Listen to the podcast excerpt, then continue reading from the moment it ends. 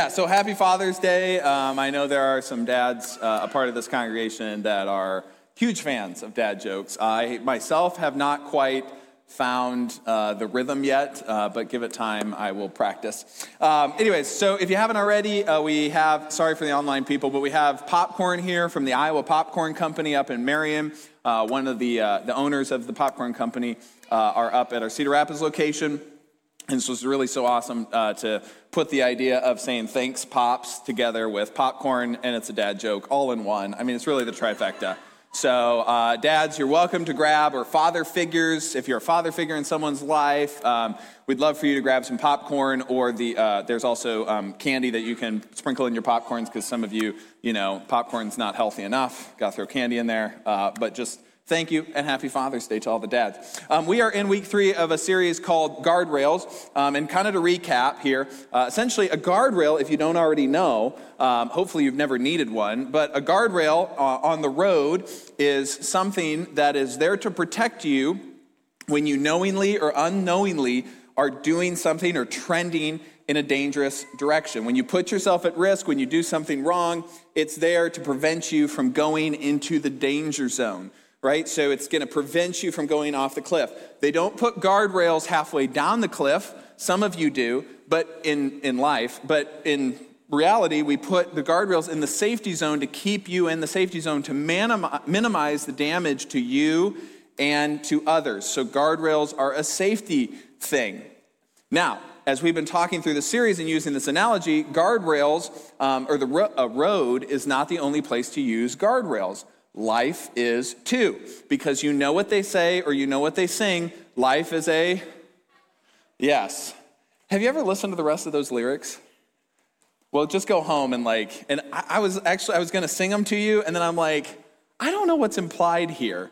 And then I think about the number of times I've heard it in cars and thought it was a fantastic song. And then you, it's like, anyways, just go home and, and listen to it, okay? And then your, your kids or somebody's gonna be like, why are you listening to that? And like, my pastor told me to. And I also said to read the Bible. You could do that too. Anyways, okay. So, guardrails. So, guardrails are there to protect you um, even in life because life is a highway. It's a journey, and there are certain parts of life and seasons of life and decisions in life that can be dangerous. And so, you want guardrails into your life to protect you because, and think about this your greatest regrets, my greatest regrets or mistakes, or if you're Christian, sins when you fall short of God's love or God's love for others or God's love for yourself, when you fall short of that, probably could have been prevented had you put up some moral guardrails, some relational guardrails, some ethical guardrails, some work guardrails, academic guardrails, relational guardrails, self worth guardrails into your life. And also, if you are a parent here, since it is Father's Day, you're a parent here, um, some of your kids' regrets could have been prevented or still can be prevented if you help them to know some good guardrails. Not even know some good guardrails for their life, but know how to build and establish good guardrails. It's one thing, you know, to teach someone uh, or give someone a fish, but it's another to teach them how to fish. And so you teach your kids, hey, if I'm going through life and I make a mistake or something, it may be, hey, I need to pay attention and put a guardrail in my life. And so as parents, we have that responsibility and we have that privilege of doing that for our kids. And you can probably think of some things in your life that, hey, if your parents and sat you down and explained certain aspects of life, even the more sensitive or complicated ones, that could have saved you some long term regrets. Now, I'm not trying to say that to make anybody feel bad. I'm simply just saying that so we can become aware of the value of guardrails. Because guardrails, as we talked about in week one, and Devin was here talking about them last week, guardrails are physical barriers or, or some hard barrier that's going to prevent you from driving off the road to hurt others. Or when you're going through life and life looks like this, I showed this last week and I think Devin, or two weeks ago, and I think Devin showed it too. Oh, wait, maybe it didn't show up. I actually don't think it copied over because I didn't see it in the pre. Anyways, it was a scary road, there wasn't a guardrail, and you're driving along, and when you're in situations like that, you want to have those. A very obvious example of a hard guardrail in life is um, in AA or Alcoholics Anonymous. They um, are well known. You don't even have to go through AA but if you've just watched enough movies or read anything about AA, they have a great guardrail that they help people establish in their life, and it's called a sponsor. And a sponsor has been where those people have been and been successful, and they are there to help direct and protect you in AA going forward. And that's a guardrail. It's a physical guardrail. It is a barrier, and it's a great barrier. And that's why it's so well known and so well associated with AA. And so those are the kind of guardrails in life that we need. And it doesn't have to be alcohol related, it could be a lot of life related, as we've talked about so far in this series. Now, I promised in week one, as we jump into today's message, I promised in week one that I would tell you my guardrail story. Now, this guardrail story is a real guardrail story. It's not a uh, life guardrail story. Well, it has happened in my life, but it's a physical guardrail story, all right? Uh, the real, real life version. I grew up in Fort Dodge, if you didn't already know that. It's in Iowa. Um, and uh, winter here in Iowa, if you didn't already know, it's rough. And I was driving down a road I had driven down many, many, many times. But the hard thing about Iowa and snow and ice is it changes all the time. And there is this road, and in fact, um, I didn't just want to explain it, I wanted to show you. So I got, got on Google Street View and uh, recorded myself going down, and so I clicked through so you guys can see. Okay, and it's a road that goes downhill. There's three turns. Okay, it goes left, then right, then left, and then it goes on to an extraordinary long bridge in Fort Dodge. And so it was winter, and I was going down this, and I cut out a couple of the curves just for the sake of time and not to make anybody dizzy if you're a little sensitive to that, okay? So, so we're gonna go down the road with Taylor, but pretend it's winter and snowy and terrible out, okay? So here's, here's the, how that looked. Maybe, not. Okay. It was very dramatic, all right? So, yeah, I got nothing. Um, Okay, well, cool. All right, it's not going to work. So I'm going down the road, um, and I take the last turn, and I'm in the left lane. It's a two lane road. Should have said that. You would have saw it, but here we are. So I'm turning the left, going onto the bridge, and there's ice. And so I am going down at my normal pace for that, like normal conditions, and I start sliding into the right lane as I go onto the bridge. Now I am sufficiently on the bridge at this time, slowly, oh, hey, let's go back. Okay, here we go. We're going down. See, I wasn't lying to you. Here it is. And I'm starting to turn and I start going into the right lane, and my car eventually um, hits on the passenger side, that guardrail right about there. And it was a thunk. Like I hit hard with all that velocity, all right? And now, if you've ever hit a guardrail before, the, the most responsible thing to do would be to stop. What you end up doing is keep driving because you don't want anybody to know what just happened, right? You're embarrassed, and if you get out, like that's just embarrassing. And of course, it could be dangerous too there because of the ice and stuff. So I just kept going. I got to my destination. I think I'm going to get out and see a terrible side swipe down the entire side of the car. I was like thinking of thousands of dollars that it was going to cost. going to have to call my parents, all this stuff, going to be terrible. I get out, I walk around the side of the car, and there is, my friends, zero damage to the car. Because what had happened was there was enough snow in between the guardrail and the car that when I hit it, it just went poof, like a little airbag. And I was completely safe. No damage whatsoever. Whatsoever. And I didn't have to call anybody. I didn't have to admit that I had a problem until today. I mean, this is the first time anybody knew this had even happened in my life.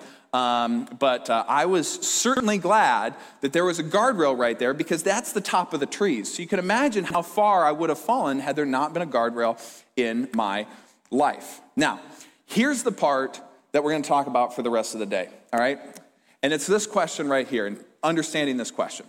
How many of you in this room or online have ever needed or used that particular guardrail?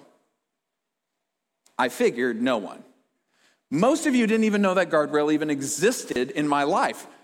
No one up until this point even know that guardrail helped me survive what could have been something very, very bad. Whether it had been just minimal damage, right, where I would have had to pay to repaint the car, or catastrophic damage had I fallen off the side of the bridge. And that's what we're going to talk about for the rest of this time, because this fact is true for all of us in here is that some of us have guardrails in, or need guardrails in certain parts of our lives, and others of us do not. We do not all need the same guardrails in the same places of our lives, in the same seasons of our lives. It is not consistent. And the problem is, especially if you grew up in the church or if you consider yourself a Christian, is there is this inaccuracy, and I understand where it comes from. We're going to talk about this. There's this inaccuracy in Christianity, especially, that assumes all guardrails are the same in Christianity. All the rules are the same. They apply universally to everyone in every case. And that is just not true. Because if you grew up in church like I grew up in church, you assume, because maybe you had to memorize it or learn it, that there is a complete list, primarily the commandments, primarily like the Ten Commandments. So you read the Ten Commandments and you're like, yeah, that kind of makes sense. You know, I'll try to follow it as best as I can, but here's the rules, right? And so you try to, try to follow the rules, um, and you assume that that is the same for everybody, which in the case of the Ten Commandments, it kind of is but not in all of Christianity. One thing may be detrimental and, in fact, sinful for someone else, but not for me. And the Ten Commandments are that contrasting example. So let me give you um, an example. So you got Ten Commandments, and that's kind of a universal truth. And then you got some more personal and individual commands and responsibilities and guardrails that we need to have in our life. To do that, we're going to look at the book of Judges. Um, and the book of Judges is absolutely a treat. It's in the Old Testament, it is a complete and utter disaster. Like you read that book and you're just like, wow, that is frightening, disconcerting. Um, and it, it, I did a series on it a couple years ago in the middle of COVID, and uh, people this actually this past week said, "Hey, you should really bring that series back. It was great." And I don't think anybody was like watching at that point in COVID, which was kind of depressing, but kind of true. Um, but, anyways, because we were online only. Anyways, so I did the uh, message um, and I thought it was fantastic, and uh, so maybe we'll bring it back. But it, in all the parts and Judges, it always comes back to this idea that everyone did what was right in their own eyes. In other words, no one had guardrails because everybody and their brother were just doing whatever they wanted to do. There was no agreed upon guardrails or barriers in the life. Nobody celebrated having guardrails or barriers in their life. Okay? So in the book of Judges, that's the Old Testament, that's a pre Jesus came to earth. It's all about the Jewish people who were supposed to be set aside for God. God gave them things like the Ten Commandments, but they did not listen. They did not follow them. They were supposed to be holy. Instead, they did what was right in their own eyes. So, long story short, they needed guardrails, they didn't have them. Now, in the book, there is the story, and some of you know this story, of Samson. And Samson was a super strong guy, great warrior, was supposed to, he was a judge, he was supposed to lead the nation of Israel, all right? And so you can start the story if you want to go home and read the entire story. We don't have time to do it, but it's in Judges chapter 13 is where it starts and it spans a number of chapters, okay? Um, so uh, you had Samson. Now, fun fact about Samson, um, he was like a, a poster child for the book of Judges because he was a contradiction in terms. Samson is um, uh, the only Hebrew character, the only Old Testament character that has a name that ends with S O N, which you and I don't think a lot about because we have tons of names in our English vocabulary that end or last names that end with that. Thompson or uh, Peterson, or, you know, there's just Larson, there's tons of S O N. So it's not strange to us. But in Hebrew, it's weird. And the reason it's weird is because the son was involved. And it's weird because if you actually go to Israel and you go to the place uh, where um, Samson grew up and you go t- or look at some of the other, they're not actually in existence. All that's there is a mound. It's called a tell, T E L, not T E L L, tell. Um, and it's where civilizations were built on top of each other and they did that over thousands of years and so it built up. Anyways, long story short, if you go there, you'll find that there, not too far from where Samson grew up, was a temple that was dedicated to the sun. Okay, it wasn't a Jewish temple, it was a Canaanite temple or a Philistine temple.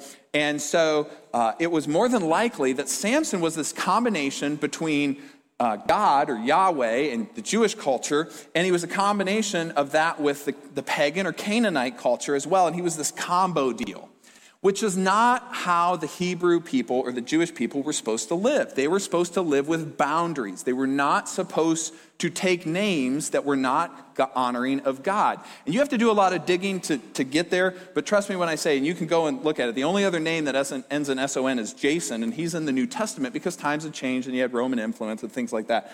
But Samson is very unique because he is this epitome of no guardrails. He's supposed to, but no guardrails in his life. Now, he was supposed to, he did have guardrails. He was supposed to obviously follow God's commands, but he had some specific ones for him, and that, those were the Nazarite vow. Okay? And there was three primary things that he and his family, his mom, were supposed to adhere to in their daily life. Number one, he could not touch anything that was dead.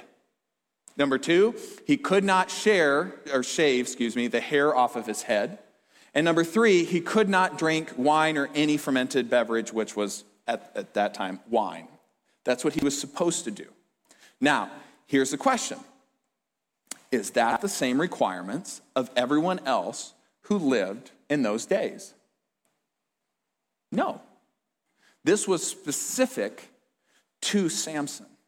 These were guardrails that God had asked Samson to abide by for him personally for his life, or in a Nazarite um, situation, it was for a period of time. Now, in, in Samson's, it was supposed to be his entire life, but in other people who took a Nazarite vow, it was for a period or season of life. Now, these commands at origin were all about cleanliness and God honoring, right? And, and Samson was supposed to follow them. But the reality is, as some of you know how the story goes, he meets a lady. It's not always the lady's fault, it's Samson's too. But he met a lady named Delilah. I could sing that for you too. Delilah. On the radio if you're a radio person. Anyways, late night radio, Delilah. Anyway, and she was a Philistine. Okay, so again, Samson's mixing. He's not supposed to. He's supposed to stay within his boundaries or his guardrails. And uh, ultimately, she is more faithful to her um, culture, to the Philistine culture, than she is to Samson. And so she tries to uh, trick Samson into telling her the source of his strength. Now, the source, source of his strength um, was always God's Spirit, but Samson, to make sure he had God's Spirit, was to stay true to his very honestly simple um, commitment to God. But Delilah was also very committed to getting Samson figured out and um, you know taking his strength and getting him arrested and effectively put to death. All right, and so one night Delilah's you know pleading with him for the like umpteenth time, third time, fourth time, and you're like Samson, how could you be so dumb to give in to the woman who's trying to like obviously hurt you for three times in a row? Which I would say again there's plenty of men out there who would do, um, you know, do the same thing. Let's be honest. Okay. Sorry, it's Father's Day and I'm beating up on the men. That wasn't nice. Okay. Anyways, so um, Samson uh, gave in to Delilah's pleading. Okay, and uh, Samson lost his strength. Here's how it went um, if we look at the book of Judges. After putting him to sleep on her lap, she called for someone to shave off the seven braids of his hair, and so began to subdue him, and his strength left him. And the rest of the story is honestly just sad and disappointing and pitiful. And a lot of focus is given, especially if you read the child's Bible to the ending where he like takes down the pillars and, and you know, wipes out a bunch of Philistines, but he wipes out himself uh, in the process. And so sometimes we feel like kind of vindicated about that, but the whole thing should have never happened in the first place. Now, to recap, if you all in here touch a dead body, are you committing a sin? No, it's not a trick question. It's a no. Okay. If you all go get a haircut, which I hope on occasion you do, is that a sin? No. And, and I appreciate that you cut your hair, right? Right? Um, if you do these behaviors, they are not sinful. Now, here's the next question. Not a trick question, but hear me out. Now, for some of you, would having a drink be sinful? Some of you, it might. Yeah. Others of you, no. If you had a drink, does that inherently mean you are missing the mark with God, you are unloving yourself, and you are effectively sinning against God and others? Not necessarily. Do you need guardrails around drinking? Some of us definitely need guardrails around drinking. Some of us don't. Now, should we? Yeah, we probably should. Could it become sinful? Absolutely. Because the issue is what it leads to. And that's always the problem with sin, right? It kind of leads to one thing after another after another, right? It leads to drunkenness, which leads to decisions, behaviors, and self harm uh, that hurts you, or you become a stumbling block for others. And that's a problem, right? And sometimes when it becomes a problem, then it's best to put up guardrails, whether you feel like you need them or not. And this happens throughout God's story, right? Has anyone ever in here had a problem worshiping the sun? Maybe with your tan lines, yes, but overall, no, right? However, there was a problem in Samson's day. Right. Why? Because it was a season thing. In those days, when you had people worshiping the sun, that was a contrast. That was a difficult thing for other people, Jewish people, to resist, and they did not establish good guardrails. Today, is it going to look different? Absolutely. There may be some sun involved, but yeah, it may be more of an aesthetic thing, for example. And so you can understand how different seasons, different commands may apply differently to other people. Has there anyone in here ever been in sin because they didn't go to Nineveh? You're like, well, I don't even know where that is. How would I go there? Fantastic, right? No, but was Jonah in sin because he didn't go to Nineveh? Yeah, he wasn't loving the people in Nineveh, he wasn't loving himself, and he wasn't loving God. Okay, Taylor, I get it, right? I'm getting what you're getting at. Some people, some things apply to other people, but not to me, and vice versa. Okay, so how, Taylor, in the midst of this, do we figure out if I need a guardrail in an area of my life? Fantastic question. You guys are so smart. Always ask great questions. Okay. I'm going to give you kind of two ish responses. All right. The first one really applies to everyone. Whether you're Christian or not Christian, you're tuning in, you're trying to figure out faith, it applies to everyone. Okay. And I tried to make it catchy, so hopefully you'd remember it. This is my best attempt, okay? Here, here's number one. If you fight it or if you hide it, you need to guardrail around it. If you fight it or you hide it, it needs a guardrail. I will give you a personal example.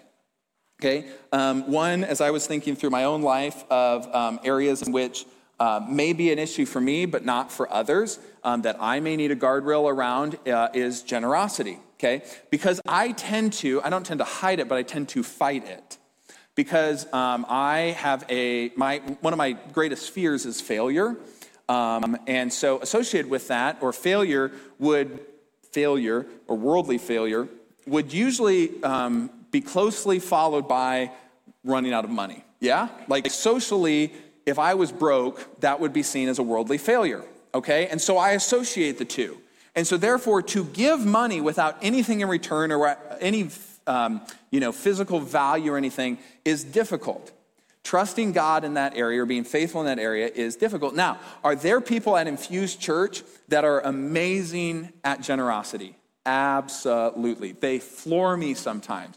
Uh, people have given, um, you know, from the pastoral perspective, I know what's going on in people's life, and they have been extraordinarily generous in the in moments where I sit there and I'm like, uh, you know, hey, we're doing this fundraiser, we're doing this thing. And I, I would normally talk to them because they're so generous, but I was like, I know how much terrible stuff is going on in your life right now, so I'm not even to bring it up. And in, even though I don't even bring it up, they are still generous. And it just, it floors me that that is such a um, gift and a strength for them because it's not for me. It's not for me. Um, and so personally, I have to, as a guardrail, make sure we are giving saving, and then living, right? We've talked about that 10, 10, 80, right? You give 10, you save 10, you, you live on the rest, something like that. Um, so, and you live like that as a guardrail. And so, um, recently we gave uh, to Go Serve Global, which we normally give to and Be Rich, and to the orphanage down in Haiti and uh, Les Cayes, Haiti is Bethel Orphanage. They ran out of uh, funding during COVID uh, because uh, a church pulled, uh, like a church that was entirely funding them pulled out, and, and Infused Church and an organization up in, and an individual up in Minnesota, they chipped in too. And, and so we've been trying to do the best that we can for them in the midst of this. And so we um, gave to them recently because you know we're trying to live that out but it is hard for me to do that. Um, and i'm not saying this was the entire motivator but uh, in Les Cayes they just you google it they just had an earthquake again a 6.2 on the richter scale earthquake. And for me i look at myself and i'm like taylor it shouldn't take an earthquake to be generous right? Should just be generous. That's how you kind of know that you're fighting it. You know if it takes an earthquake to do it then you might be fighting it some of you, that could be helpful for you, all right? So, but what do I do? And what do you do? I'm guessing it's similar for you too. You tell yourself, oh, yeah, you know, I'll get to that, or I know I have to be generous, or I got to give to the church, or I got to give to this, or whatever it is, okay? And then you get busy, or you get, you know, another bill and another bill, and, um, you know, it's just like, gosh, it feels like I have so much going out. I don't know how I can you know, give more, uh, or you don't really have a good sense of your income or expenses. And so it's like, can I even give? I don't know. And so just to be safe, what do you do? You say, I'm going to wait just in case. And what I'm saying is, I have to put that guardrail in my life to make sure, nope, I give first, save second, live on the rest. And so, by God's prompting, God's Spirit, this is how it has worked now um, as of late is I just have this deep sense in my heart, God's Spirit's prompting me that's like, hey, look, Taylor, look at all the things that I've done for you. Or another way to look at it is, hey, Taylor, you thanked me for, this is God talking, by the way. You thank me for all these things in, in your prayers. And I do. Like 80% of the prayers that I do with our girls at night um, are, are things of appreciation and gratitude. You thank me for all this. Do you think it might be possible to respond by giving up one of the most valuable worldly things you have, which is money? And have that response. To which the answer is, oh, yes, Lord, it would. But I fight it. What is it for you? What is that thing that you fight or hide? It might be multiple things, but for the sake of simplicity, you can think of all the things later and make a list. But for the sake of simplicity, what do you fight or hide now? In fact, actually making a list wouldn't be a bad idea. I just was talking to someone and they had some great spiritual breakthrough, and he said, I just made a list. And when you sit down and you look at the list of all the things you're fighting and you're hiding, it kind of hits you, and it's a little bit of gut punch. But it helps you seek a new life, a new direction. So, what is it you fight or you hide? What is the thing that when you're driving along, it's easy for you to drift off center? Start pushing the guardrail, or not even install a guardrail because you don't want to have to fight the guardrail. You just want to be able to drive where you want to drive. What is that thing that pushes your personal standard of behavior, that makes sure you stay in line? What is that thing that helps you to behave how you want other people to see you. That thing, you know, that, that you have the way you want the world to perceive you, and then you have the way you live. What is the thing that's going to help you to actually live the way you want the world to see you living? Yet you struggle inside to do it. That's one way to figure it out. The follower of Jesus' way, the Christian way to figure it out, um, whether you're a Christian now or you're wanting to become one or you're exploring what that means, this is really good for you to ponder. And, and that is to seek God's personal guardrails. That's your personal guardrails. God's guardrails for you personally. Now, yes, you can read the heart of God. You can read what love is. Love is patient. Love is kind. Love is merciful. It's forgiving. It exhibits self control. All of those things. Those are universal truths. But for you, there may be some nuances, there may be some asterisks. When it says slow to anger, that may mean a bit more to you than it means to someone else. What would it look like to seek God's guardrails for you?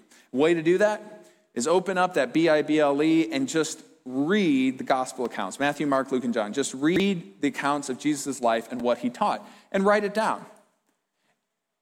And you can sense as you read it, I know you can because you're smart people. Oh, I think I fight this. Oh, I think I hide when it comes to this. God's Spirit can also guide you, and God's church can also guide you and define for us where the lines are. And He, God, can make those ways known for you uh, in your life if you seek them out.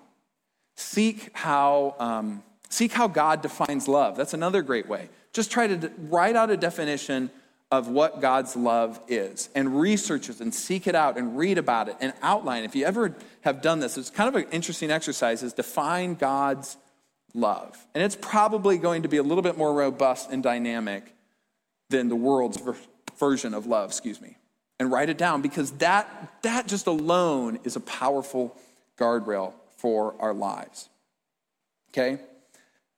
But it'll help you. It'll help you when you start getting off course, you start running towards the edge, or you get into a season, because it's always easy to kind of skate by when everything's good, but it'll really come in handy when you're navigating a challenging season and you need to know hey, in the midst of my frustration and my exhaustion and the difficulty that I'm experiencing in life, I have these guardrails. My family has these. We all agree as a family, these are our guard, guardrails. These are the values in which we live by and operate by, and we're not going to compromise it just because the going gets tough. And God loves to be there to help you to do that. And as you identify those guardrails, the last thing you need to do, this is kind of the ish part of it, okay? You also need to realize we are not uniform. We're not uniform when it comes to the guardrails in our lives. As Christians, we are not uniform. And this is because, a very simple reason, this is because Christianity is relational, it isn't legal. Say that again. Christianity is relational, it isn't legal. There are legalities intertwined into it, there are covenants intertwined into it, but the heart behind it is love and relationship. And you do not expect the same things from all of your children the same, do you? A lot of it, maybe 90% of it, you expect the same from all of your kids. But I know with our three girls, some of them need different guardrails than others because of how God has created them. And it is my responsibility and Stephanie's responsibility as a parents to be able to do that and to be able to craft that. And God wants to do that for you too, because God knows the hurts that you're hiding. God knows the hurts that you're fighting, and He wants to help you to navigate through that in a healthy and safe way. And you're going to do that through guardrails. And so you got to learn that. Got to understand that there's a relationship there. You can do the first one and identify, if you're not a Christian, the fights and the hide. But it's really hard then to find a solution, I think, to that without talking about God's love. Many areas we have the same, but there are also many areas in which we are different.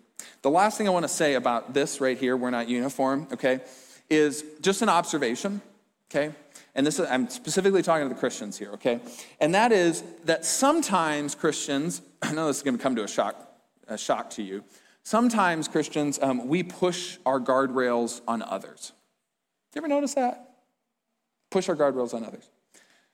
To which you say, oh, no, not Christians, Taylor. Yeah, I know Christians would do such a thing. Even though Paul said very clearly, what business is it of mine to judge those outside the church? And the answer being, the implied answer is, it's none of your business.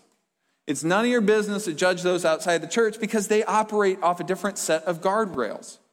But if you're inside the church, there are a fairly uniform code of guardrails, plus some additional ones that may be specific to you. So you can either judge those outside the church, or you can go at it a different way. And you can help people to seek out new guardrails. You can help people to learn how to establish new guardrails. You can be someone else's sponsor. It's this crazy word called friendship. You can be a friend. In Greek, there's a word, uh, a word for love, that is love of friendship, or uh, loving as though you are a friend. And that is a way that you can be there for someone. Or vice versa asking a friend to help you to be a guardrail could be a powerful next step towards moving forward. And that's why God has the church to be there, to be accountable, and to help you to do that. And many guardrails, also keep in mind, since it's Father's Day, many guardrails our kids learn, our kids learn from us. They learn from you if you're a model in any kid's life. But know those kids may not struggle with the same things that you struggled with. And there is a fine line, I'm going to say this twice. There's a fine line between a guardrail, parents, that is a prison and a guardrail that is providing protection. And parents, without the love of God, I do not know how you manage this perfectly. Because short of the love of God, I would fear that I would have a hard time not making some of the guardrails I expect from our kids to be a bit more like a prison than to be that which is providing some degree of protection for them, right? Because what do guardrails do? They direct and they protect.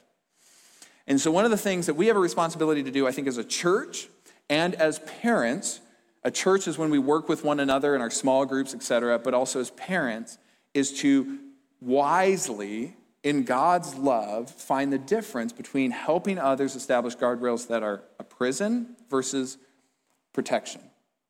And I think in a lot of those situations, as Christian, we need to be much more careful that we are not just trying to pluck out the sliver in someone else's eye when we, in fact, have a giant plank in our own. Because that's the risk we run, right? And so just be careful because it's always easier to judge other people's guardrails or lack of guardrails, but be careful that we're looking at our own first and we're thinking through God's love how are my expectations or my guardrails going to impact the next generation or impact those around me that I love. But universally true for all of us, I just guarantee you, God is trying. God is telling you there needs to be personal guardrails in all of our lives, and they may not look all the same. But because God loves us and values us entirely, He wants to make it personal and helpful. So, a couple just basic action points on top of defining guardrails and all that kind of stuff. If you need help, one, I would really recommend determining and coming up with your own version after research and prayer and, and digging in, um, especially to the Gospels Matthew, Mark, Luke, and John, and maybe even Romans, but defining um, what God's love is and building guardrails in your life that reflect God's love. Number two, a great way is we would love to just pray with you because sometimes just talking to God and asking for His presence, His Spirit in our life can really help us to take a step that we desperately need forward. And so after service, um, I know Caitlin's going to be in the back, Devin's going to be up here, I'm going to be in the back too. We would love to help and pray with you. It doesn't have to be an awkward thing, doesn't have to be a weird thing. It just needs to be a helpful and loving thing. And the other thing is, the third thing is just why would you not surrender to a personal and relational God who wants to guard you and protect you, not imprison you, which I think is a lot of perception? I know that was my perception of Christianity for a long time. He's not trying to imprison you, he's trying to guide you as a good father, the good father that he is. All right? If you would, bow your heads. Let's pray together. Heavenly Father, Lord, guardrails are tough.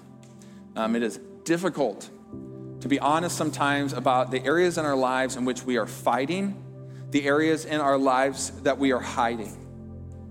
But Lord, we've been there and we've done it many, many times where we've said, I'm going to do it different next time, or I'm going to put this guardrail in my life next time, or I guarantee I'll do it differently. And then we fall short again and again and again. But then the problem is, we, we, Lord, we start to look at other people and we say, well, they don't have that guardrail in their life. They don't need that guardrail. And so if I need a guardrail that's different than my neighbor, that's going to make me look weak. That's going to be embarrassing. It's going to be embarrassing that I went too fast down that hill and hit the side of my car. And I don't want to admit that. But in not agreeing or surrendering to the truth of our challenges, of our sin, and of our shortcomings, we cannot find redemption. We cannot be redeemed. We cannot, what redemption means is to find a new path forward. So, Lord, help us to be honest. Help us to be honest with ourselves that sometimes we may need guardrails that other people don't, and other people may need guardrails that we don't, and that that's okay. That doesn't make us less valuable. That doesn't mean we should be ashamed. That doesn't mean we need to live in embarrassment. It just means we need to be honest. That just means that we need to get to know your love better because your love overcomes those differences. Your love wants to provide a solution to those differences. And so, Lord, today I pray and I invite everyone in this room to pray because we all need guardrails in our lives, Christian or not, whether we're willing to admit it or not. We need those. And so I want to invite everybody in here to pray, Lord, help me to be honest. Lord, I am guilty of blank. I am guilty of not trusting you in this area. I am guilty of fighting you in this area. I'm guilty of hiding in this area. Lord, fill my heart with your love so I know that even in my challenge, I do not need to be defeated. That you, Lord, are a God of victories and breakthrough, and overcoming even death. And oftentimes, our regrets are a byproduct something has died, that there is some death, because that, are the, that is the consequence of sin. But that in you, we can find new life, and in you, we can find freedom. In you, we can find a new direction in a path that doesn't involve what is dragging us down the cliffside, but involves putting guardrails in in the safety zone. Not to imprison us, but to help us to leave, live free of falling down the cliff. Because it hurts and it's exhausting to climb back up from that cliff every time. And it hurts our hearts to do that. So, Lord, guide us, help us to surrender to your love as a freedom, as a new beginning, as a new choice, wherever we are, to find the new life you have promised for us. Lord, give us the strength and the wisdom to be able to do that. In your name I pray. Amen.